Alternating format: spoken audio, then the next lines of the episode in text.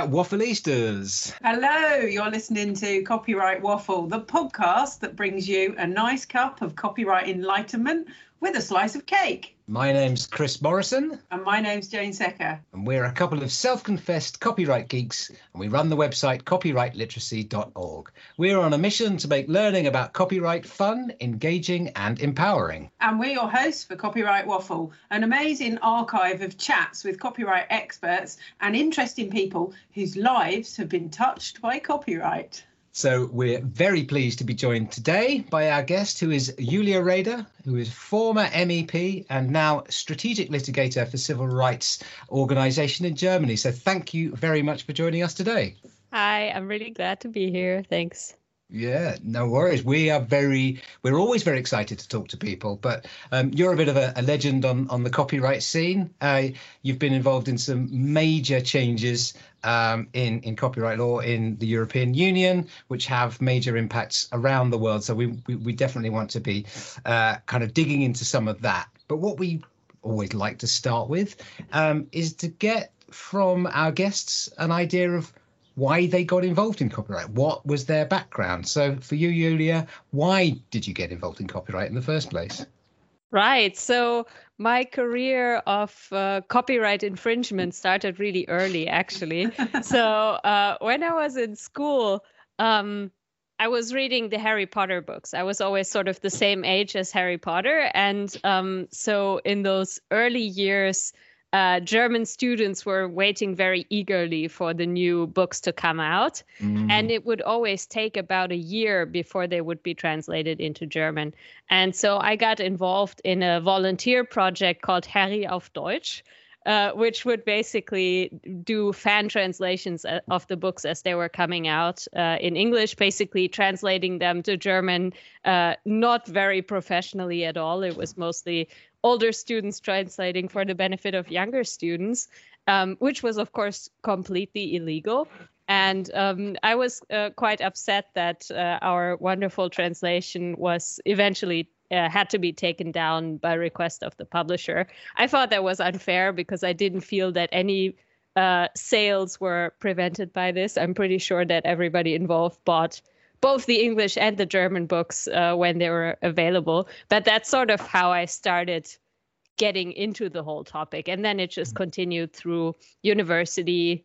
Um, where I was always frustrated about all the things that you couldn't do digitally that might be allowed if you were doing physical photocopies of academic texts and so on. That's really So- interesting. Yeah. It is, yeah, and and uh, interestingly, we have um, Harry Potter um, fan fiction as a theme coming through because we've we both uh, spoke to Caroline Ball recently, who's a, a librarian in the UK who also has quite a history in um, Harry Potter, well, fan fiction, and we talked a lot about the Harry Potter stuff. We did. Um, yeah. Yeah. yeah. Yeah.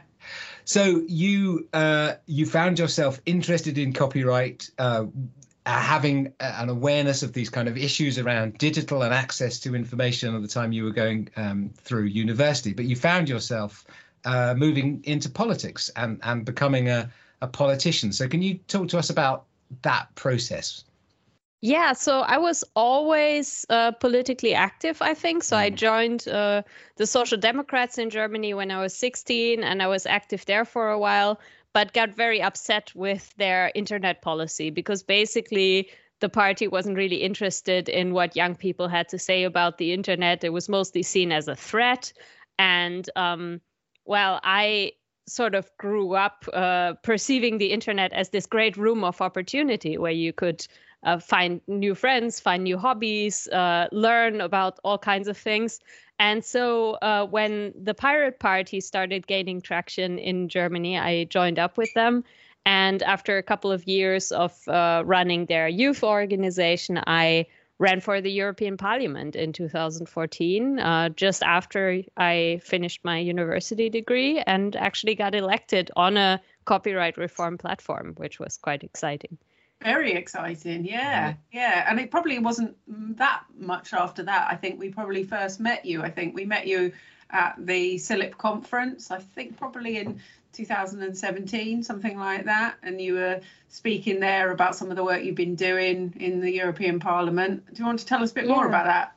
Right. I think at the time I was making a call for um, copyright academics to get more involved in the policy debate because uh, what I saw in Parliament was that uh, the sorts of ideas for copyright reform that were coming out of academia were much more progressive than what politicians were actually talking about. And I was quite surprised to see that that a lot of the policy demands of the Pirate Party, which was sort of seen as very far on one end of the spectrum of uh, acceptable opinion, actually quite often coincided with exactly what uh, academics were recommending. Basically, that copyright law is too long, that it's too complicated for regular people to understand. And if you want people to follow the law, it has to be designed in a way that is accessible to, to regular people.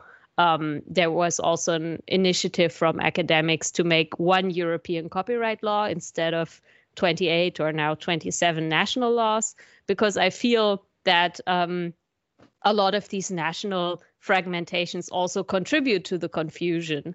Uh, you see quite often people uh, on the internet even referring to US uh, copyright law and saying, oh, this and this is covered by fair use, because it's just um, not understandable to regular people who um, communicate with each other across borders. And uh, obviously, this is something that the European Union wants to encourage that people form connections and uh, exchange culture across borders, um, but that the legal system is actually not designed to facilitate that. And so that was something that I really tried to to push forward that there should be more mandatory exceptions for copyright in the European Union, that there should be less geo blocking, where basically uh, certain content is not available in your country.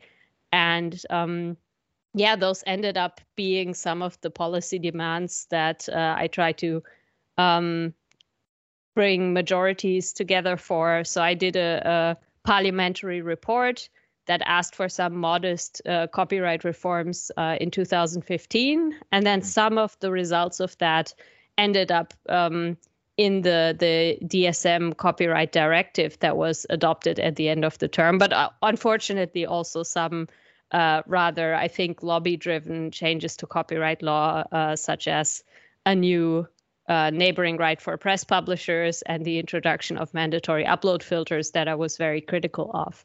Mm. Yeah, so mm. we're definitely wanting to, to dig into to some of that. But before we before we get into the details of that directive that that uh, came as a result of that that work and, and the, the, report that you put into it, I wanted to um, go back to that that uh, the fact that you were appointed to to look into that area um, was I think um, there were certainly concerns from the the, uh, the the creative cultural industries about about I think what we're seeing you know you, the name of the party is the pirate party I know that that is in itself um, something of a, a, a, a, not a not a joke as such, but it's deliberately designed, I think, to to to get people's reaction to it. But but can, can you tell us a bit about that? That you know the the pirate party's approach to progressive um, politics and democracy? Because uh, am i right in thinking that concepts like liquid democracy and, and different ways of actually going to communities that are impacted by by laws and, and, and political movements that, that you know that's part of what this was about rather than just simply attacking something that you know was was regarded as a common good Sure. Uh, I should probably say first, as a disclaimer, that I'm not a member of the Pirate Party anymore. Mm. But uh, it is true that sort of the the common theme of all the different pirate parties that exist um, all over the world is uh, to fight for digital rights. Um, mm. And this includes the right to privacy, which was a big topic uh, in Sweden, where the, the first pirate party was founded, that uh, there was quite a lot of crackdown on um, the anonymous use of the internet as a means to uh, enforce copyright. Um, and in other countries, like for example, the the most successful pirate party at the moment uh, is uh, in Czech Republic, where uh, their most important policy topic is actually anti-corruption and transparency, mm. um, which is really about a different way of doing politics um, that is. Um, relying less on on secrecy trying to get more citizen participation and liquid democracy is one of the um, means that was developed by people who were closely involved uh, with the pirate party to try and um, c- try to basically take the best of uh, representative democracy and direct democracy and try to merge them uh, mm. with the with the support of modern technology Interesting. That, that makes yeah. a lot of sense. yeah. Um, you, are mentioning direct democracy. I'm, I'm, I'm trying to hedge around the B word. I'm sure we'll have to come to it eventually about what's happened in the UK. But I, I think the the thing that I, I, I wanted to uh, note about the, the work that you did on that report that I think was particularly good to see was that the transparency and the way that you very clearly um, wanted to make it clear all the people that were coming to see you to talk about what was going into that report and that being really open and transparent about the the, the, the lobbying um, and the influence that, that there is in, um, in in the European Parliament, but but as we see in governments all around the world, this is this is a major issue for for for us to deal with, isn't it? Because copyright in the 20th century was something that most people didn't really have to concern themselves with. It was something that was tied up in the world of media and and broadcasting and publishing. Uh, but now these are things that impact all of us. So those rights impact all of us, and so therefore we want people representing us who are understanding, you know, what, what the opportunities are with these new technologies.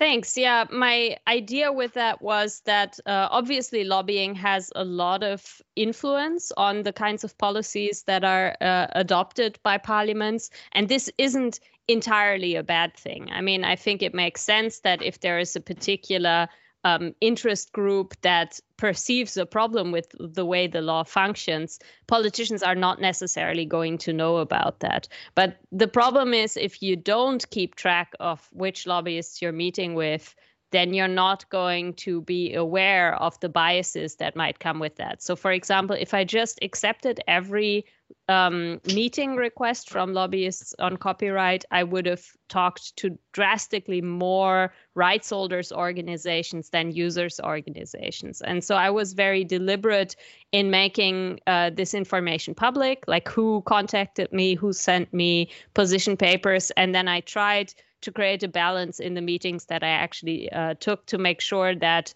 um, the users of copyright, for example, libraries, would be able to also make their voices heard. Because um, I I always like to say that a lot of the things that we take for granted in the physical world um, would probably never be introduced in the digital world because they would be seen as too radical. Like, for example, the idea that you can just go to a library and lend out a book for free is mm-hmm. seen as uh, uh, natural and important for access to culture and knowledge and uh, social equity. But then suggesting that the same should be true for ebooks is suddenly seen as this uh, radical idea.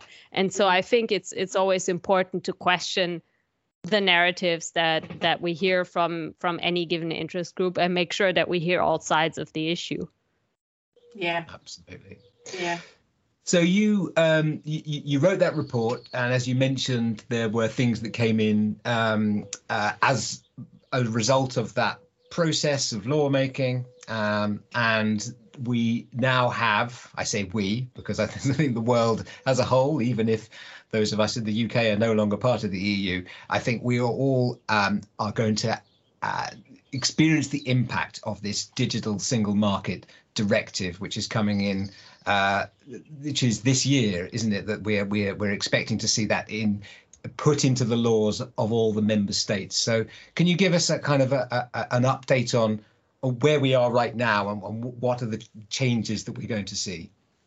Right. Yeah. So the DSM copyright directive is a really mixed bag. It's probably the largest EU copyright reform in the last 20 years. And so it includes a lot of different things. So some things are in there that my report actually asked for. Um, for example, the exception for parody which uh, so far was uh, not mandatory for member states to implement, is now going to become man- mandatory. This is good news for Germany. Uh, we didn't have a parody exception so far, probably because Germans don't have a sense of humor. I don't know, but it was definitely. you were going to say that. it was definitely an oversight. So um, that's that's one of the demands that made it into the final bill, but also um, the protection of the public domain. So anything that is not protected by copyright, um, because there were some. Uh, problems with uh, court rulings that uh, awarded protections for example, to photographs of public domain paintings, and then mm. you would not be able to use them in Wikipedia. And so, um, one of the demands of my report that actually made it into the final directive um, is that once something is in the public domain, like a, a painting or another visual artwork, then any reproductions like photographs and so on of that work should also be in the public domain. Um, there are also new exceptions uh, for um, digital teaching, for example, which is certainly good news now uh, in the middle of the pandemic, because so far every country in the EU had its own rules for um, the use of copyrighted materials in the classroom. And this would not work in the online environment because suddenly, you know, you might have students who are temporarily participating in class from a different EU member state. And these mm. sorts of things um, were just not possible under the old regime. So, those are some of the positive changes, I would say. Um, the the two main problems that I see with the directive is on the one hand uh, the introduction of a new neighboring right for press publishers, which is um, something that uh, is in my view, unnecessary because uh, journalistic articles are already protected by copyright and is also potentially dangerous because it could award protection to very short parts of texts um, that could lead to confusion because uh, common phrases that might end up being protected that people come up with independently of each other. And perhaps uh, the most controversial part of the directive, which led to uh, huge street protests, especially in Germany, is uh, the infamous Article 17, which um, makes certain commercial online platforms like YouTube directly um, liable for copyright infringements that are committed by their users unless they try to get licenses and uh, block copyright infringements. And this um, Article 17 is causing a lot of problems in the national implementation because, um, as uh, both myself and a lot of academics and uh, fundamental rights activists have pointed out for many years, there is no technology that can distinguish automatically between a legal parody or a quotation on the one hand and a copyright infringement on the other hand.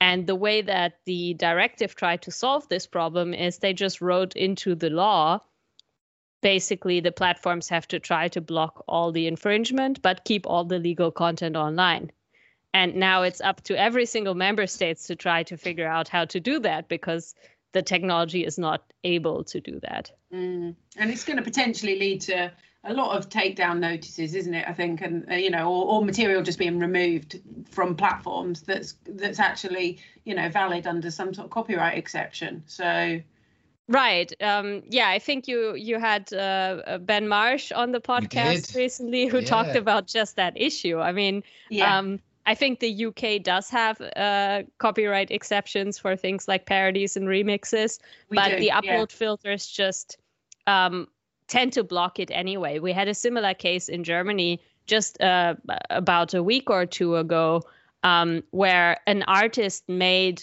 a song that is basically about what you're allowed to say um, it's like about the the limits of artistic freedom and um, so there was a youtube video by a lawyer who was basically explaining the song text line by line uh, from a legal point of view and explaining why the thing that the artist was saying is covered by artistic freedom. And this video was blocked, which is kind of ironic because uh, the the real really the message that the song was trying to say that there are these uh, uh, freedoms were kind of counteracted by an automated upload filter, and probably the artist had nothing to do with it. I don't think that they deliberately blocked it. It's just that. Mm. The companies that are in charge of uh, enforcing the copyright and that often hold uh, uh, some of the rights in the music recordings just put them into the upload filter mm. and then everything gets blocked without really checking whether it's a, an infringement or a legal use yeah it, it yeah. creates a very interesting situation here doesn't it this law has come about because the creative industries particularly the music industry i would say is concerned about their content being on YouTube and similar platforms. So they want to find some way of regulating that in order to to avoid the, the big tech companies simply having all the content there and getting all that of advertising revenue, typically advertising revenue that they they use to fund those services. Um, but but the, the, what happens when you have a law that that requires filtering to be put in place is that you rather than actually relying using the, the what copyright law says and, and, and all those exceptions and having those in place you're relying on artificial intelligence to mm. make those decisions. And in fact you're kind of locking in baking in if you like the tech solutions that are currently there. So that that causes a problem doesn't it? Absolutely. I mean just to give you an example of how uh, some of the member states are trying to square the circle. Uh, in Germany, we are currently debating the national bill that will um, implement the copyright directive into German law, and so the government is trying to to um, fulfill those two conflicting obligations that the legal content has to stay online and the illegal content has to be blocked by introducing quantitative thresholds. So they're saying, okay, non-commercial uses that are shorter than 15 seconds and that are less than 50% of the protected work and that are a combination with other content are considered to be presumably legal. And so they are exempted from um, the use of upload filters. And then as soon as it's 16 seconds it gets blocked so uh, both sides of the debate are upset about this because yeah. um, users say, well, there are lots of legal artistic uses that use more than 15 seconds. What about them? The directive says that legal content has to stay online but this law doesn't actually um, manage that. And on the other hand, you have the music industry saying, well, there are lots of copyright infringements that are shorter than 15 seconds, uh, but the directive says that uh, copyright infringements should be blocked. So basically, the German government is now learning that what the EU has adopted is simply not possible. And yeah. I feel like they're trying to to find a compromise, but every compromise on these issues of freedom of expression is going to be um, really dissatisfactory to all parties, I think.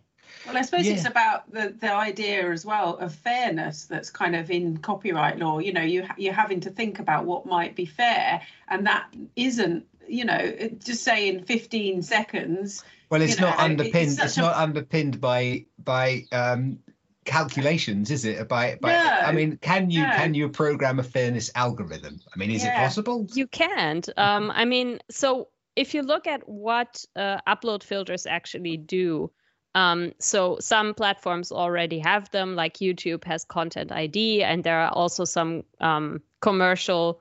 Uh, providers of filtering software usually they're not even artificial intelligence basically what they do is um, they they match patterns. For example, they they um, analyze the melody in a, a recording and then compare the pitch and the frequency of the melody to other recordings and try to see whether it's the same or not. And um, obviously, the shorter those uh, parts of recordings are, the higher the chance that there might be a false positive. Mm. So you mm. could um, justify the 15 second rule from that perspective to say, well, if it's shorter than 15 seconds, the filtering software is just not accurate enough. And I mean, the law is not saying that those short snippets are legal. Unfortunately, I would say it's just saying that they can't be blocked automatically by an upload filter. Um, so there is, I would say, some logic behind it, but you're absolutely right um, that an upload filter, even if it did use artificial intelligence, would never be able to develop a sense of humor and distinguish between a legal parody and a copyright infringement or even quotation. Uh, the quotation exception doesn't depend on how many seconds you use, mm. but more how many seconds you need in order to criticize something, for example.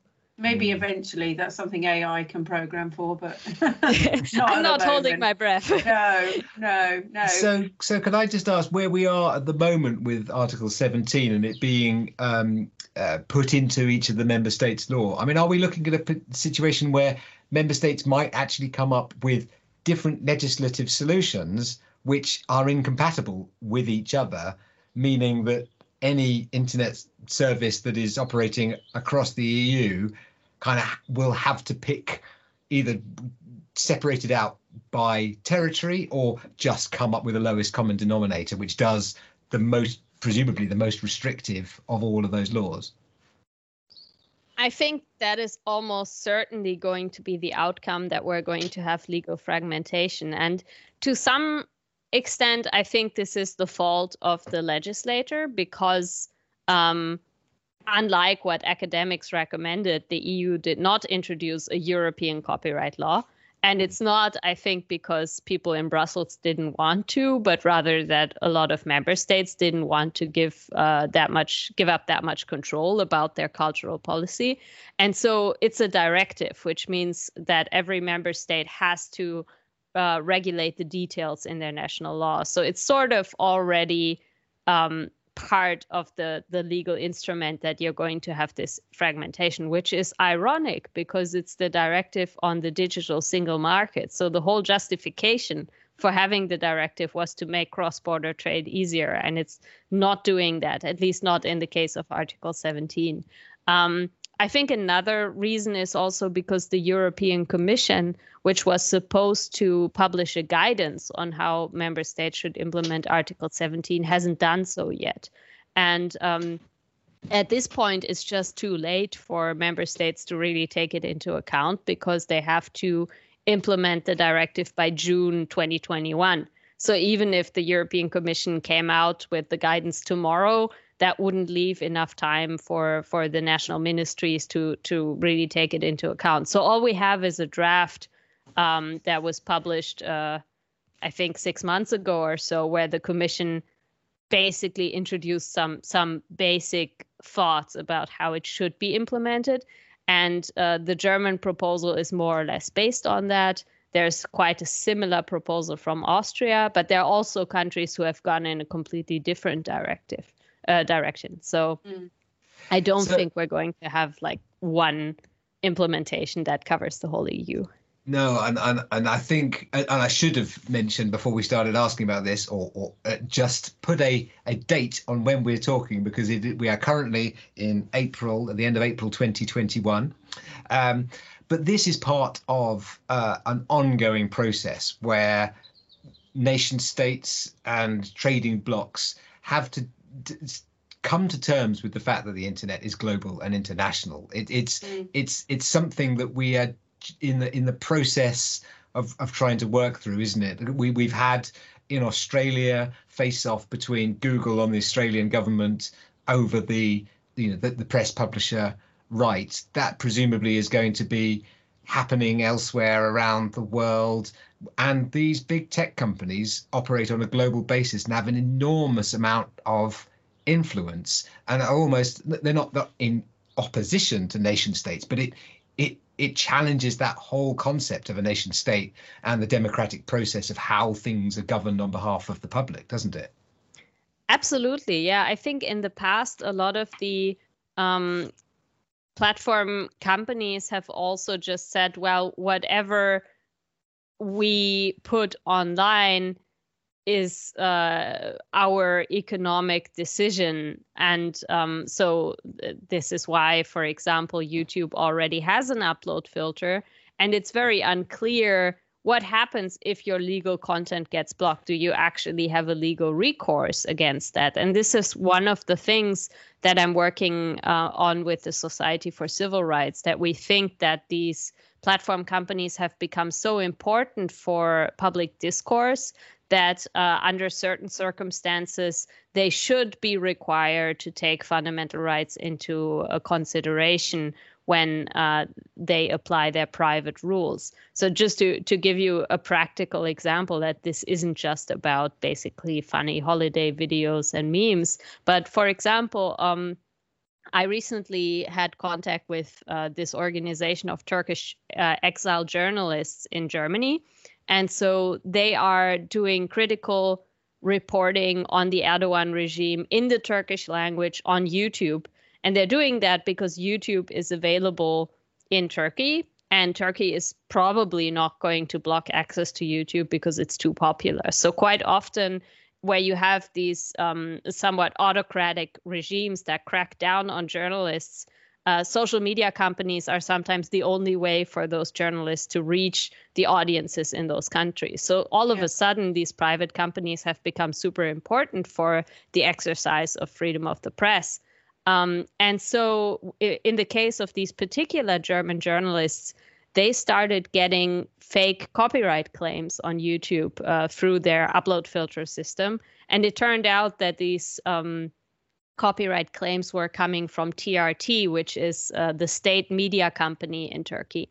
Um, and so I think there is reason to believe that uh, these weren't random mistakes, but rather that uh, the the uh, Turkish media company was abusing the existence of the filtering system to get uh, these critical reporting blocked from YouTube.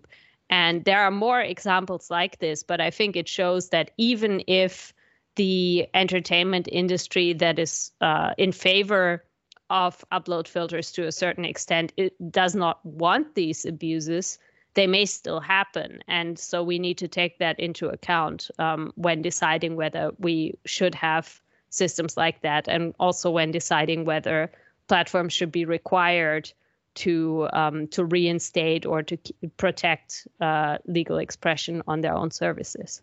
Mm. So we're getting into kind of some of the work that you're doing at the moment, which is such a fascinating area. And um, I think you recently or last year spent some time at Harvard, didn't you, at the Berkman Klein Institute? Could you tell us a bit about what you were doing there? Does it relate to um, your work in this area of, sort of civil liberties and? Yeah, um, so I did a, a, fellowship at the Berkman Klein Center immediately after uh, leaving the European Parliament because I decided not to r- run for re-election. I felt after the copyright reform, there's not going to be another big copyright reform at European level anytime soon. I didn't want to become a professional politician, but rather keep working on copyright. And so I took this opportunity to do the fellowship at the Berkman Klein Center to basically start with some research to come up with um, the best strategy on how to continue to engage uh, on this topic. And I was interested in the Berkman Klein Center because they have really been at the forefront of this research around copyright enforcement and freedom of expression. Um, yeah. So the Berkman Klein Center runs uh, a database called the the Lumen database. Um, this is basically a database of the copyright takedown requests that websites such as Google or Twitter receive. And um, they just uh, basically get voluntary data contributions from some of those companies. And unfortunately, it's incomplete. So, Google, for example, sends them the takedown request for Google search, but not for YouTube for some reason. Right. And but nevertheless, this is a super important tool for research, and it has led to the uncovering of um, some of the abuses of copyright takedown notices. Um, so, for example, there was a, a, really interesting investigation by the Wall Street Journal um, that was based on the Lumen database, and that they found um, that there are these reputation management companies that you can hire uh, to clean up your Google search results. Um, so, for example, if you're a corrupt politician and there are some uh, reports in your local newspaper about some shady business you've been involved in. What they do is they create a blog they copy and paste the article that you want to disappear and then they backdate it to some date before the original was published and then they send a takedown notice to google saying we're the copyright holder in this article and you should remove uh, the original from the search results. And for a very long time nobody noticed because mm. google was processing these notices automatically. And it was basically the combination of journalists and researchers going through this data that were able to to find that this was happening. And eventually they presented the results to google and they were able to reinstate the the the results. But um, yeah so it was sort of uh, engaging with the people running the lumen project and um, trying to think about okay what kind of research do we need and what what can we do with the research in terms of litigation in terms of policy change to make sure that uh, copyright cannot be used as a tool for censorship. Yeah, yeah, yeah. I so did it, did you? Oh, sorry. I was I was just going to say you mentioned the word censorship. It was very it, it, you know we we may reflect on the history of copyright and where it came from, mm. and in some ways it was it, in sort of classical uh, descriptions of of of why copyright is a good thing uh, was because it moved away from state and religious censorship towards a model that put authors at the heart of the process and authors at the heart of the system so that you know they were the ones that were given these exclusive rights that would then incentivize creation of, of new goods um, or you know new information goods cultural goods. Um, but we're seeing that that, that tension has has never gone away. And now it's got this new dimension with the technological overlay in that there are lots of different people that can abuse this system or unintended consequences where bad things can happen um, as a result of not having got that balance right. Mm. yeah i think that's true i mean there are some particularities to the copyright system that probably made sense at the time but that mm-hmm. are really uh, creating problems today. So, for example, um, the fact that you don't have to register your copyright was seen as like very important for the protection of authors when it was introduced and it's part of the berne convention so very old international copyright treaty and at the time the reasoning was that uh, basically you should not um, create barriers to copyright protection. You know that everybody who is capable of creating something should enjoy their copyright and should not have to go through a complicated process of registering the copyright and so on. But of course today with the internet on the one hand registration could be a lot easier than in a time when you would have to basically send a horse carriage. Um, and at the same time, we have the problem that if a company like Google receives a takedown request, they actually have no way of knowing whether the information they receive is correct. Like somebody can just claim to be the copyright holder, and there mm. is no authoritative database that you can consult that tells you whether the claim is true. And I think this is becoming increasingly a problem. Like if you have a trademark, you can look up uh, who is the trademark holder, but with a copyright, basically I could paint a picture, send the picture to you by email, and then you could upload it to uh, Flickr, let's say. And according to the copyright directive, um, somehow Flickr would then have to try to get a license from me to be able to show that picture. But how how is Flickr supposed to know that I'm the the mm. copyright holder and not you? It's just difficult problem that has grown from from the history of copyright. Yeah, yeah absolutely. absolutely.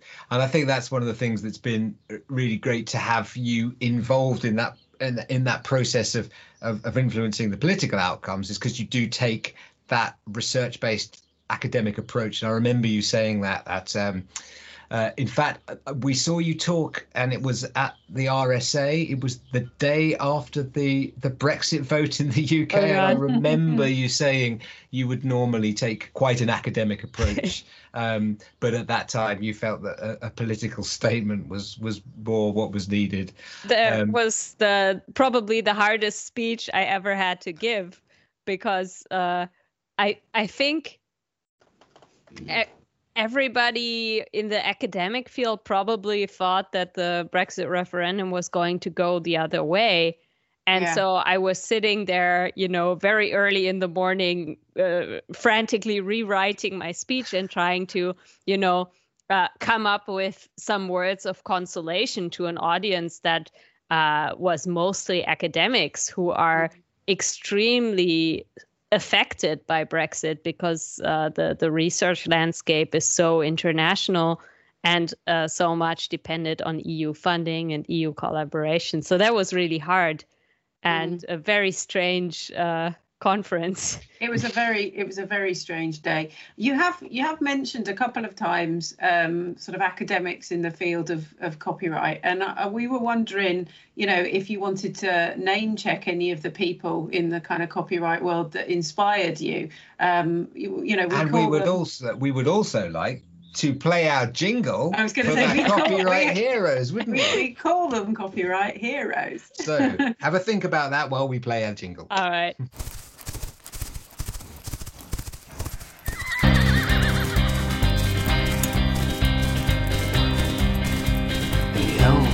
When we're starting out and in our time of need. Their wisdom, grace, and eloquence inspires us to succeed. They're the people who we work with who brighten up our day and validate our pedantry and send us on our way. They're our copyright heroes.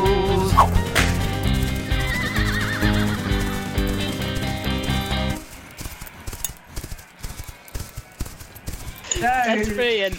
Did you record that? yes, it's a parody. It's a parody. Amazing. That's a, no, it's an original piece of It's work. It's original.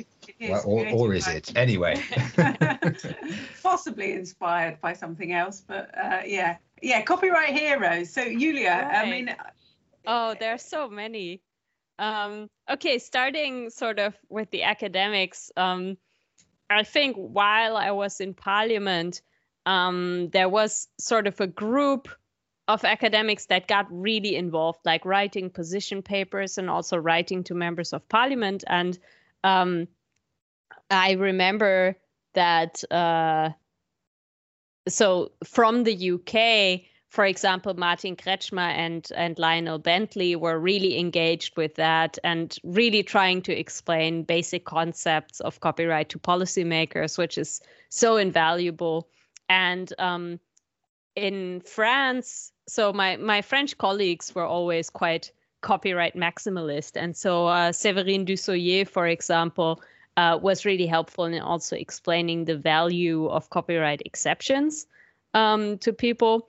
And perhaps a little bit more recently, um, there is now a case before the European Court of Justice about whether upload filters are compatible with the Charter of Fundamental Rights. And um, even though this court case came about sort of haphazardly, and I think uh, perhaps not all the arguments that should have been made were included in in the court complaint.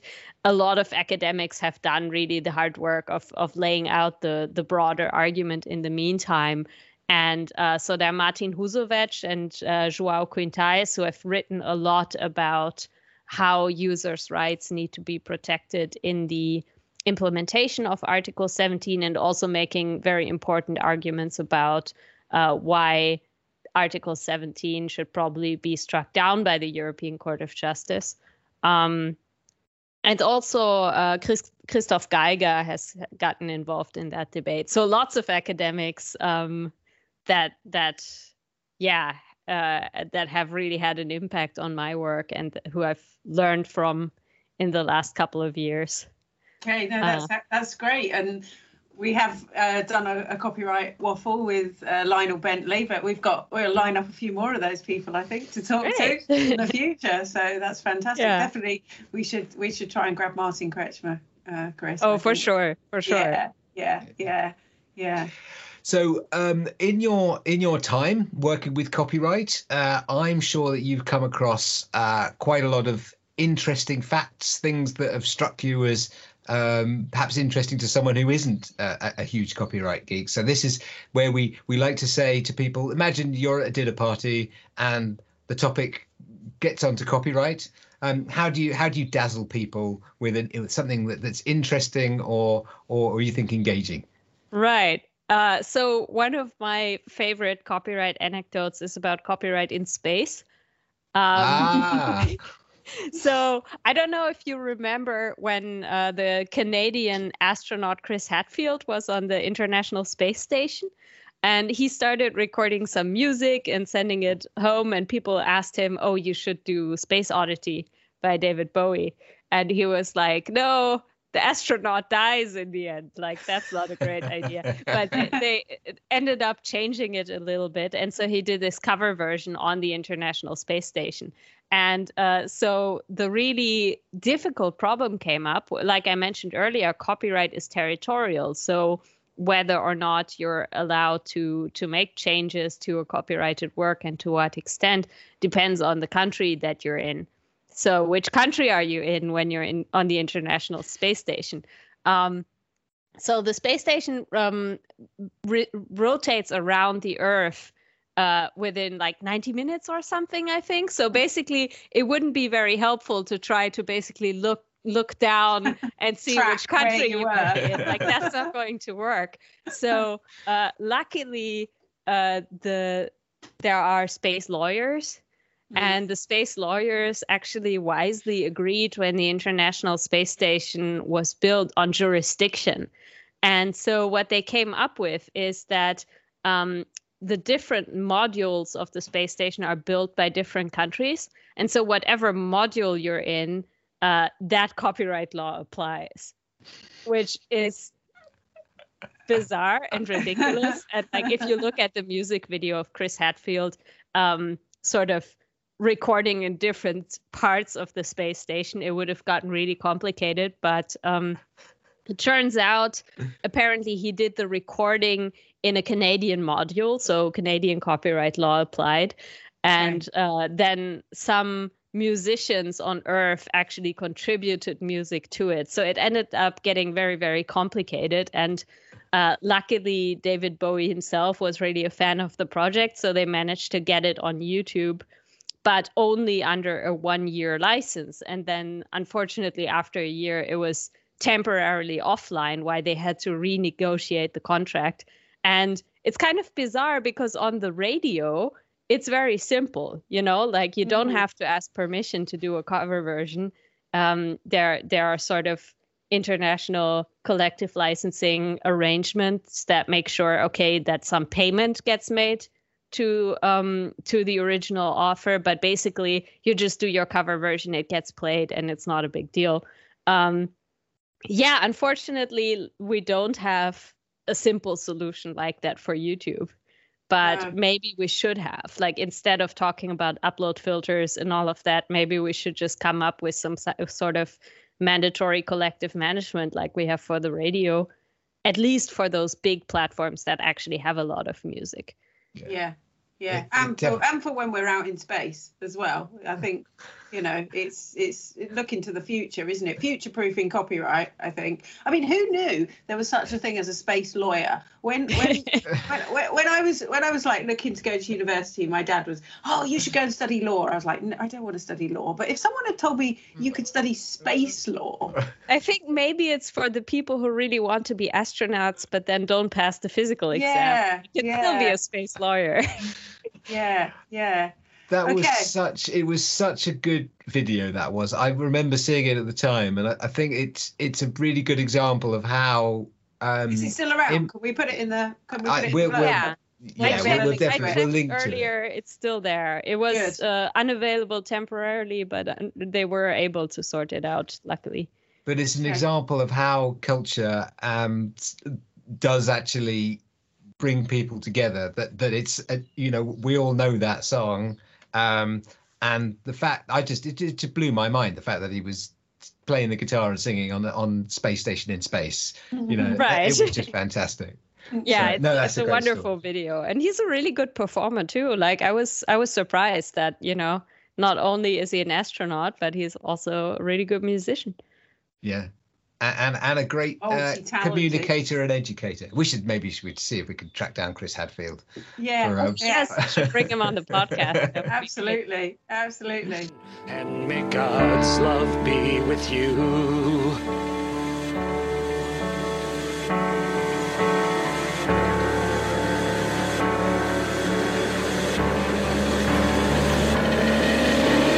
This is ground control to Major Tom. You've really made the grade. And the papers want to know whose shirts you wear. But it's time to guide. Okay, is it time for another jingle? Copyright news, copyright news, copyright news, copyright news, copyright news, copyright news, copyright news, copyright news, copyright news, copyright news, copyright. Okay, well, we've been talking about quite a lot of, um, you know, really current issues, I think, related to the DSM, um, Julia. But just wondered really what whether there's anything, you know, that sort of is is, uh, you know, really kind of copyright news related that you could share with our listeners um, at this point in the podcast. Sure. So aside from all the drama around uh, the copyright directive, so there's the implementation, there is the court case. Um, there's also some debate at the European Parliament about whether there should be a new legislation to protect um, sports events in particular. So, like, uh, sports organizations like Premier League want to have like automated takedowns of uh, of sports content, and I find this really bizarre because actually, I mean, probably some football fans might argue about that, but I think uh, uh, football games, you know, are not protected by copyright. Um, it's it's just the the video recordings that broadcasting stations might make, and so I'm wondering like why there should be a special treatment for this one uh, particular type of event when there is already a protection in um, uh, in the broadcasting uh, organizations' uh, materials. So that is something that is sort of going on. The European Parliament adopted a report on it. Personally, I don't think it's a very good idea. Um, and it's probably just that uh, there's a lot of money behind it. I don't know if you uh, had uh, any debate about the whole Super League thing, but I think it was like a, a similar situation where perhaps the interests uh, of um, basically the people making money off sports might not say be the big- same as big- football yeah. fans. Yeah, yeah, big businesses. It, I it mean, didn't go down particularly well. The the Yeah. Super League idea. So So think anyway. hopefully, hopefully, cracking down on uh, you know little snippets of showing a football uh, goal or something like that. Hopefully, is not going to go very well either. I mean, there are other sports that are a lot more permissive, like uh, Mhm. the NBA basketball. They basically allow people, uh, you know, to be a little, little bit more liberal with using the content in a creative way, and I think it actually, um, you know, helps bring the fan community together. So it's a shame that the football. Uh, Football's just so much about money, isn't it? Now it's so much, and you know, it's it, it feels to me like that's what it's all become skewed against. You know, getting the rights to show certain football matches on channels, and you know, it's it's you know, it it, it does seem to have got out of all proportion. I think in that in Right. that particular sport, but Right. um, yeah, Yeah. Thinking of other copyright news, so uh, Communia Association is turning 10 years Yes. old uh, ah, in just uh, a couple of months, I think. So they've been doing a lot for the public domain. And I think that's still such a, an important topic, you know, because um, there are going to be a lot of new rules about um, uh, how you will be able to reuse works that are out of commerce. And so this is a topic that Communia has been super active on, and so I'm really looking forward to to their birthday. yeah, Uh, I can have think a it's in June. I think they're going to have a party. Yeah. Yeah, we've They been to one of their it- parties, haven't we? Haven't we? Uh, yeah, they made an excellent jigsaw puzzle, didn't they? I think that Right, you, you yeah. you had a cop- the, the one with the, the the the map of Europe on it, which It was so very much difficult of, to so complete. much of it was the white out out a bit. It was it took a very long time to The white complete. part was uh, a very difficult. I remember that. I also have a funny story about that puzzle because um, when so it ended up on a German uh, news show because they always like to have, you know, uh, symbolism. So they Yeah. showed this this puzzle, and I think at some point they took out the puzzle pieces uh, that covered the UK to to have like a, a, a picture symbolizing Brexit. Um, very sad. Oh. I was going to say that's not funny. No. just the, the the the I guess the funny part is just that this uh, humble puzzle made it to German Yes. TV news. but it yeah, made, it, it made it all the way there. Um, Yeah. So that um, one thing I I I'm interested in getting your take on is is we've talked about that process of of putting laws through, and you have different organizations civil society organizations representing these interests like like communia um, but in order to actually get things to go through there is a process isn't there of of working out which groups have uh, and which parties, political parties, have common interests. Um, and and copyright is is one of these things that. Correct me if if I'm wrong, but it doesn't necessarily neatly fall into sort of left wing, right wing um, ideologies. That that that this question kind of and how copyright you know the, the issues that, that are presented by copyright law manifest themselves in different ways when thinking about different parts of the copyright system so is that something that you've kind of experienced where you're you know in, in your in your role as an mep you would be perhaps making some interesting alliances with other groups to, to get some of this stuff uh, to be considered Yeah, I think that is absolutely true. So, just looking at uh, my colleagues from the UK, I actually worked very well together with uh, one MEP from Labour and then another MEP from the Tories. And I think it was a lot less about uh, party politics and it was more about their personal backgrounds and experience. So uh, one of them is uh, Catherine Stihler, who is now the CEO of Creative Commons. So she's really become, you know, a, a big uh, fighter for for um, access to knowledge and culture, and uh, certainly one of my copyright heroes as well. Um, and I think in her case, it had a lot to do with coming from the academic uh, field, so like uh, the university sector. Um, where you just see firsthand a lot of the issues with uh, the way that the copyright system works, and also seeing the value of libraries um, and uh, you know having some flexibility in the copyright system. And so, in the case of the Tories, I, I work quite well together with Dan Dalton, who uh, used to be a professional cricket player and was kind of upset not to be able to watch the cricket from Brussels. so sometimes it's just, uh, you know, uh, We're back to sports being able- licensing. yeah, being able to find something that people are already interested in. I mean, for me, it's the same. You know, it was sort of my personal experience in my life before Parliament Yes. that that got me interested in copyright law. So I think it's always important to get to know the individual politicians that you're working with, and rather than trying to put them in a box and uh, say, okay, you belong to this party, therefore this must be what you believe. I mean, there are certainly, you know, racists and fascists that I don't work with, regardless of what their views on copyright might be. But I think within the spectrum of democratic parties, you might find uh, allies in unexpected places.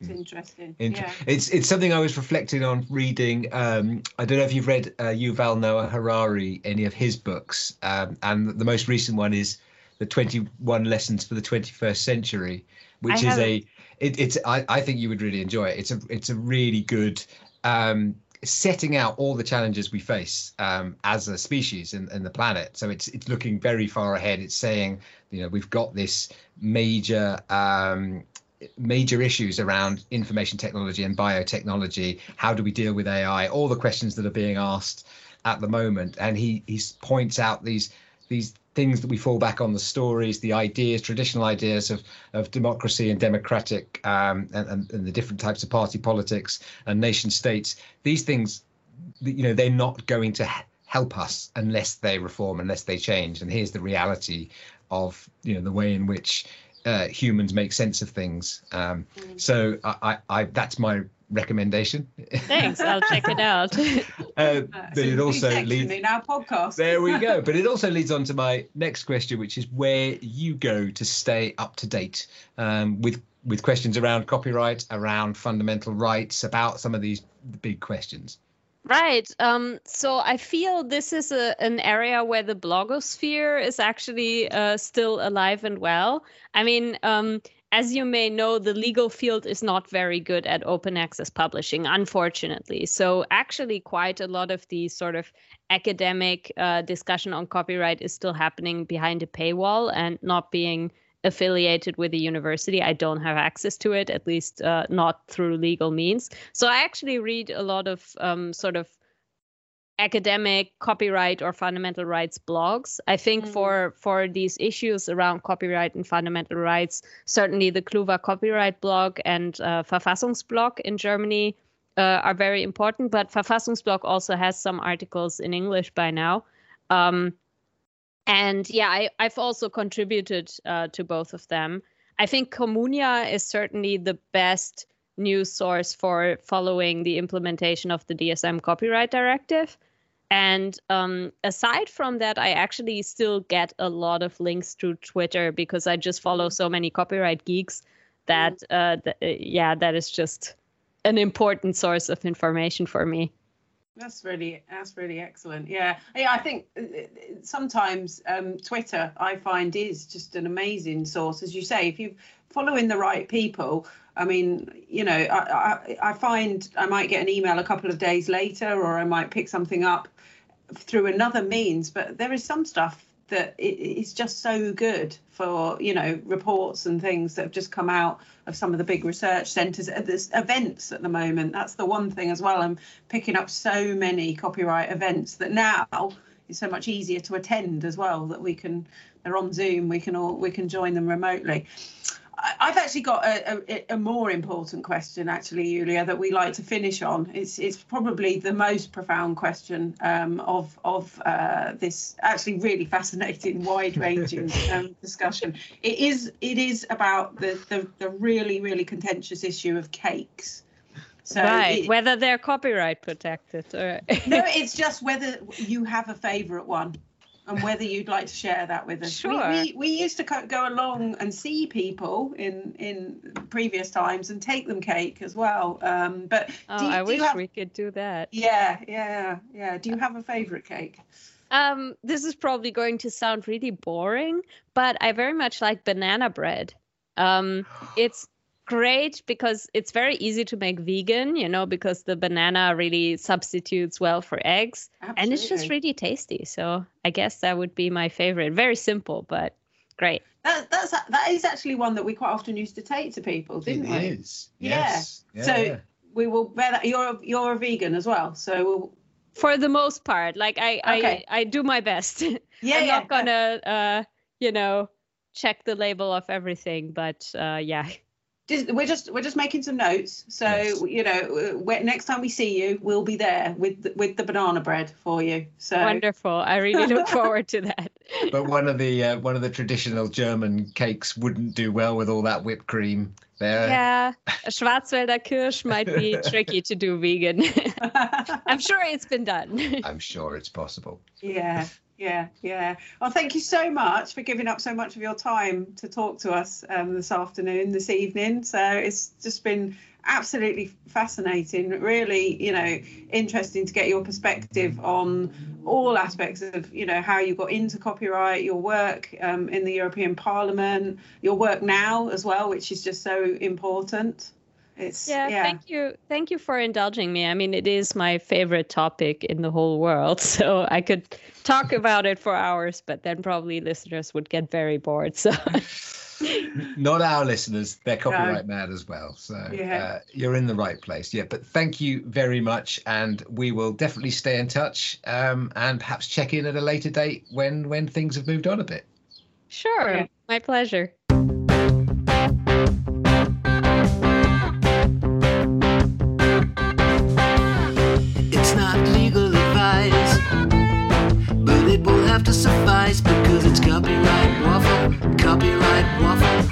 be white waffle.